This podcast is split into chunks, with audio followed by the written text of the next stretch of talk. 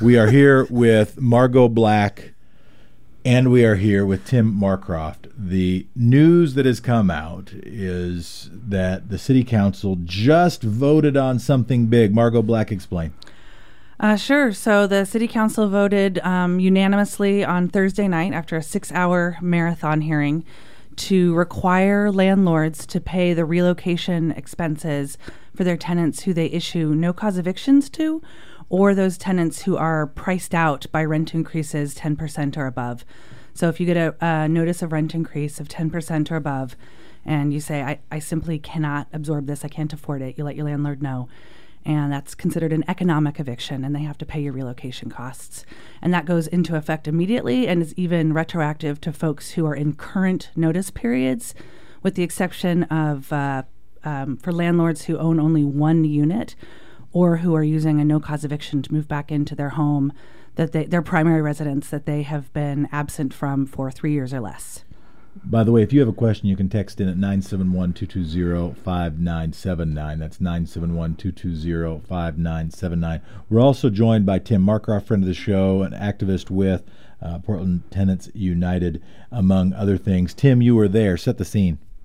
So imagine city council chambers. If you haven't seen it, it's like a half circle with a big bench and all five commissioners sit behind it. And then it's a five-person throne. Yeah, it's a five-person, beautiful mahogany throne, and behind which are all five commissioners, including the new two commissioners, uh, Mayor Wheeler and Commissioner Chloe Eudaly. And filling the room top to bottom, including in the balcony, were tenants and landlords and other folks who have need to speak on this topic. And it, and when I say filling, I mean they had to open an overflow room in the second floor of the Portland building just so they could get everyone involved. Alex, are you tracking this debate? I was not, although I'm picturing it right now, real hard. So, especially the mahogany. Mm. there are. Few, I've heard a few counter arguments. I want to get to some of those counter arguments. One counter argument comes from John DiLorenzo and landlords saying you can't do this because this is effectively and effectually a uh, rent control. That this is the kind of rent regulation that is prohibited by the statewide ban on rent control. And although Chloe Eudaly and Portland Tenants United and Marshall Runkel might have wanted to get around that with your clever little ploy, you have not, and you will be defeated in court. Margot Black, your response. Well, um, I think that's just patently false. I mean, they can still raise the rent as much as they want to. I think that tenants who are in a, um, a position to be able to afford that rent increase, who are in good housing, who may have a decent relationship with their landlord, who are embedded in their community, will choose to absorb that rent increase and they won't move. So they're really, you may think that there is this artificial control at 10%, but the fact of the matter is landlords can continue to raise rent as much as they want. Furthermore, I think when we say, oh, well, they're legally allowed to raise the rent and now, you know, they will incur some charges for raising it above a certain level, that's not any different than a myriad of things that we're legally allowed to do. We're legally allowed to protest in the streets, but we have to pay for a permit. We're legally allowed to drive if we're licensed, but we have to pay for a driver's license and pay but, for but insurance. A, but a driver's license, a couple hundred bucks, uh, all in. It's less than that, I think. The uh, a permit, usually a couple hundred bucks. Uh, maybe Pioneer Square is more, but what you're talking about is what four grand.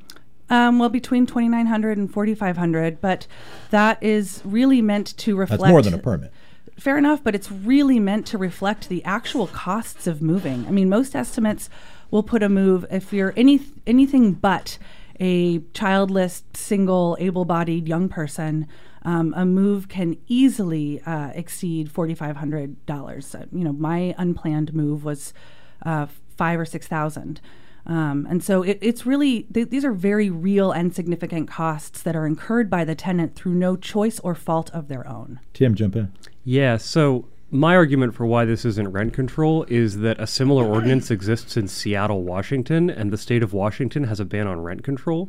Uh, the city of West Hollywood, California, has a rent control ordinance and a relocation assistance ordinance, and the relocation assistance by re- re- rent control ordinance, you mean ordinance ban- against rent control? No, like they allow rent control, oh, okay. but relocation assistance applies to all properties within the city, including the ones that are not allowed to be rent controlled. The entire country of Japan bans rent control, and they have a relocation assistance statute. Like I, I believe it is settled. It is a settled legal matter as to whether or not this is rent control, and a lot of people think that it's not rent control. Alex Falcone played judge and jury. Are you convinced that it's not rent control? I, I that precedent was very uh, that sounded bull- bulletproof. I believe that.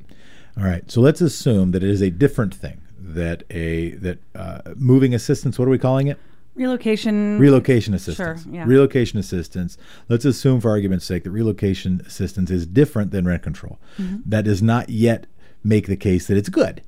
So the counter argument that I have heard, maybe most pointedly, is that the costs of this relocation assistance will merely be included within the cost of rent, and so it will not make things better for uh, renters, but in fact just increase their costs. The other argument I have heard is if it works, this will chill the uh, uh, chill landowners from being landlords, uh, and they will because they won't want to have to pay this fee. Margot Black, your response. I mean, frankly, I think these are the same scare tactics that we run into when we try to expand tenant protections in any direction, no matter what. They're the same arguments that we heard about inclusionary zoning. I mean, I think that the building it into the rent. So, on the one hand, when our rent goes up, uh, we're told that you know it's going up to market value, and that's what the market will bear, and that landlords have every right to charge that rent.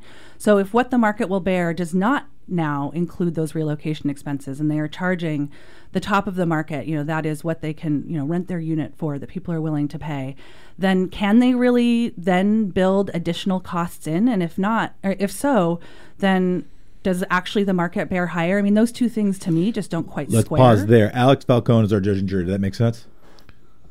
Nope. Okay. Here's uh, let, let me let me take it. Let me take a crack. In all fairness, I I'm sorry I got distracted by something in here. No, that's fair. That's fair. But but It's that- not fair. But It's somebody really, it was really irresponsible of me, and I don't want to put this on her. That was hundred percent my fault. Thank somebody- you, because I'm a teacher. I'd like to think that I'm I could clear not and play it off. It's just very early in the morning. But but their their argument is very often that the uh, that it, it was essentially the same argument against Measure 67 that it will increase everybody's prices at the pump. It'll increase everybody's prices when they rent. It'll increase everybody's prices uh, when they uh, when they buy a, bot- a gallon of milk. And what I heard you say, Margot Black of Portland Tenants United, was no, they charge what the market will bear. And then they uh, subtract costs from there. They don't look at costs and then add a couple percent or some number of percent from those costs. Right. If we believe this whole Econ 101 argument about supply and demand, then, then they are by and large already charging the the most that their tenants will and can pay. So if they're now saying that they'll add a couple hundred dollars to that, then that sort of puts a hole in the the Econ 101 argument. So I, I just find it disingenuous. I think, are you charging what the market will bear, or are you charging a couple hundred dollars less? And, and as you point out, Jefferson, what the market will bear is not remotely tied to actual operating costs. I mean, we're right now we are literally seeing letters from landlords that say, "Hey, uh, we just found out, you know, we're three or four hundred dollars under market, so we'll be raising the rent." They don't even pretend that it has to do with property taxes and utilities and cost of operation. They're just like, "We just found out we could We be can charge charging a bunch more," and so I think you know it. I, I, on the other hand, if they're really going to roll these costs in, and that means that tenants feel some security in their housing, that they're less intimidated by their landlords, that they feel a tiny bit inoculated from a no cause eviction, that they feel like they have options when they are displaced, then you know, fine. If if they can build those costs onto rent and the market will continue to absorb it, and that's the cost of those protections, then I think that that is something that we can accept. In the same way that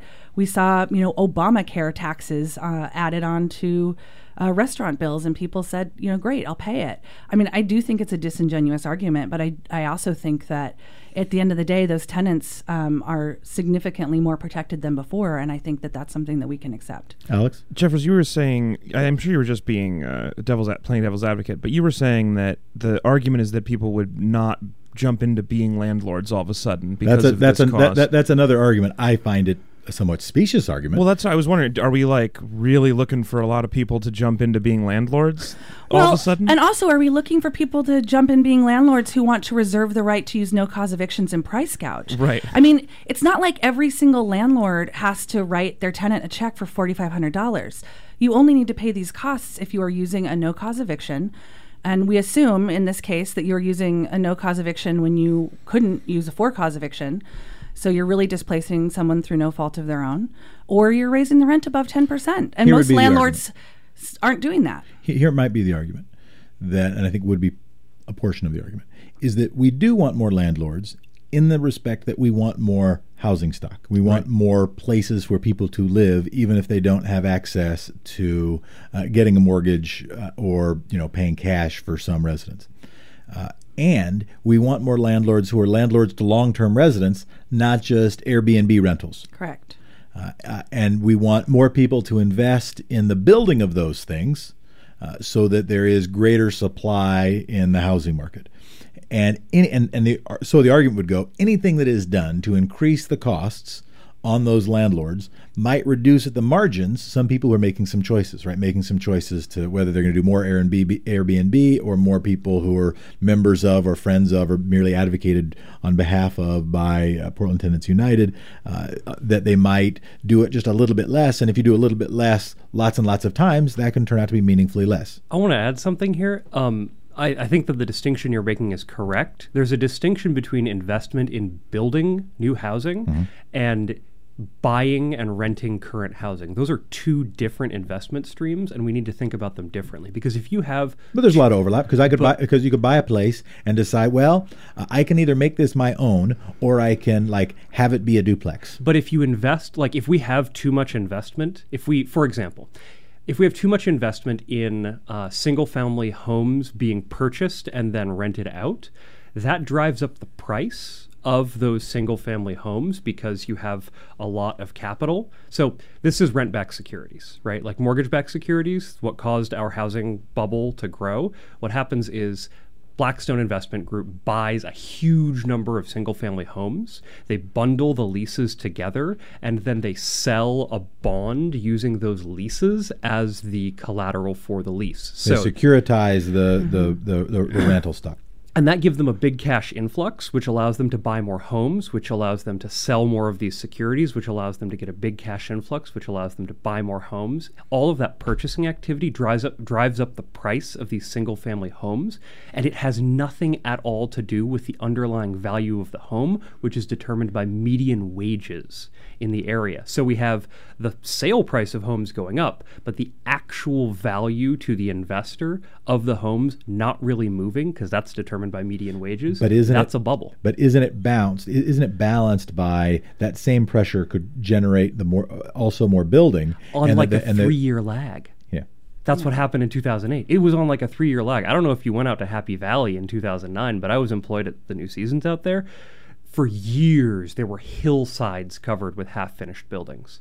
The lag time between those two things means that the bubble can get really, really, really, really big. We got we got a question in I think that Alex uh, is going to have for a listener, but couldn't you say the same thing about that lag with this stuff? Aren't we late with the tenant protections? That by the time this start Uh, this starts yes. catching that that well you know what happens if there, there's a market downturn and then all of a sudden increasing a little bit of cost on this stuff is going to feel like a bad idea, even though it might have been a really smart idea four years ago. I don't think that we legislate based on what might could happen in the future when we have a clear and present emergency right now that we need to deal with. I mean, if we if if we uh, you know one, two, three, five, ten years in the future see some massive ma- market downturn, and it turns out that you know maybe by then we've enacted rent stabilization or something like that, and we say, oh my gosh, this is really um, uh, getting in the way, then we go back and make a legis- legislative change if that's what's good for society. But right now, what's good for society is tenant protections, and it's a decade too late at least.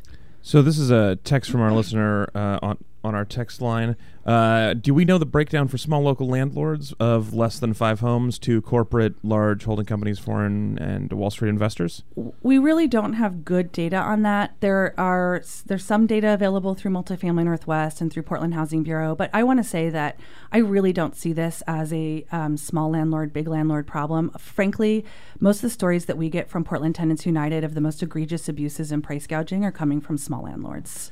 The the other argument we've heard, and respond to this one, and then plug whatever you want, is that the uh, is that this will make it harder to get rid of bad tenants. That there are already lots of tenant protections in place. It is hard to get rid of a tenant who is, you know, not burning the place down and not six month in arrears of rent, but is late with rent, is doing various things that are disruptive to your place, and you're wanting to get rid of this person, and now you're going to have to spend five, you know, twenty five hundred to forty nine hundred to get rid of them. Margot Black, your response? I mean, this is like saying it's really hard to put someone in jail without, you know, due process of of judge and jury. I mean, but that, but that, they, but they don't, but they don't think they're putting somebody in jail. They think this is a place I own. I'm letting somebody else live here. No, no, no. This is out. a business. This is an investment property. I mean, we're Mm-hmm. what we're first of all, we're not talking about roommates who are living with um, the owners of their home. So in that case, these t- these protections just straight up do not apply.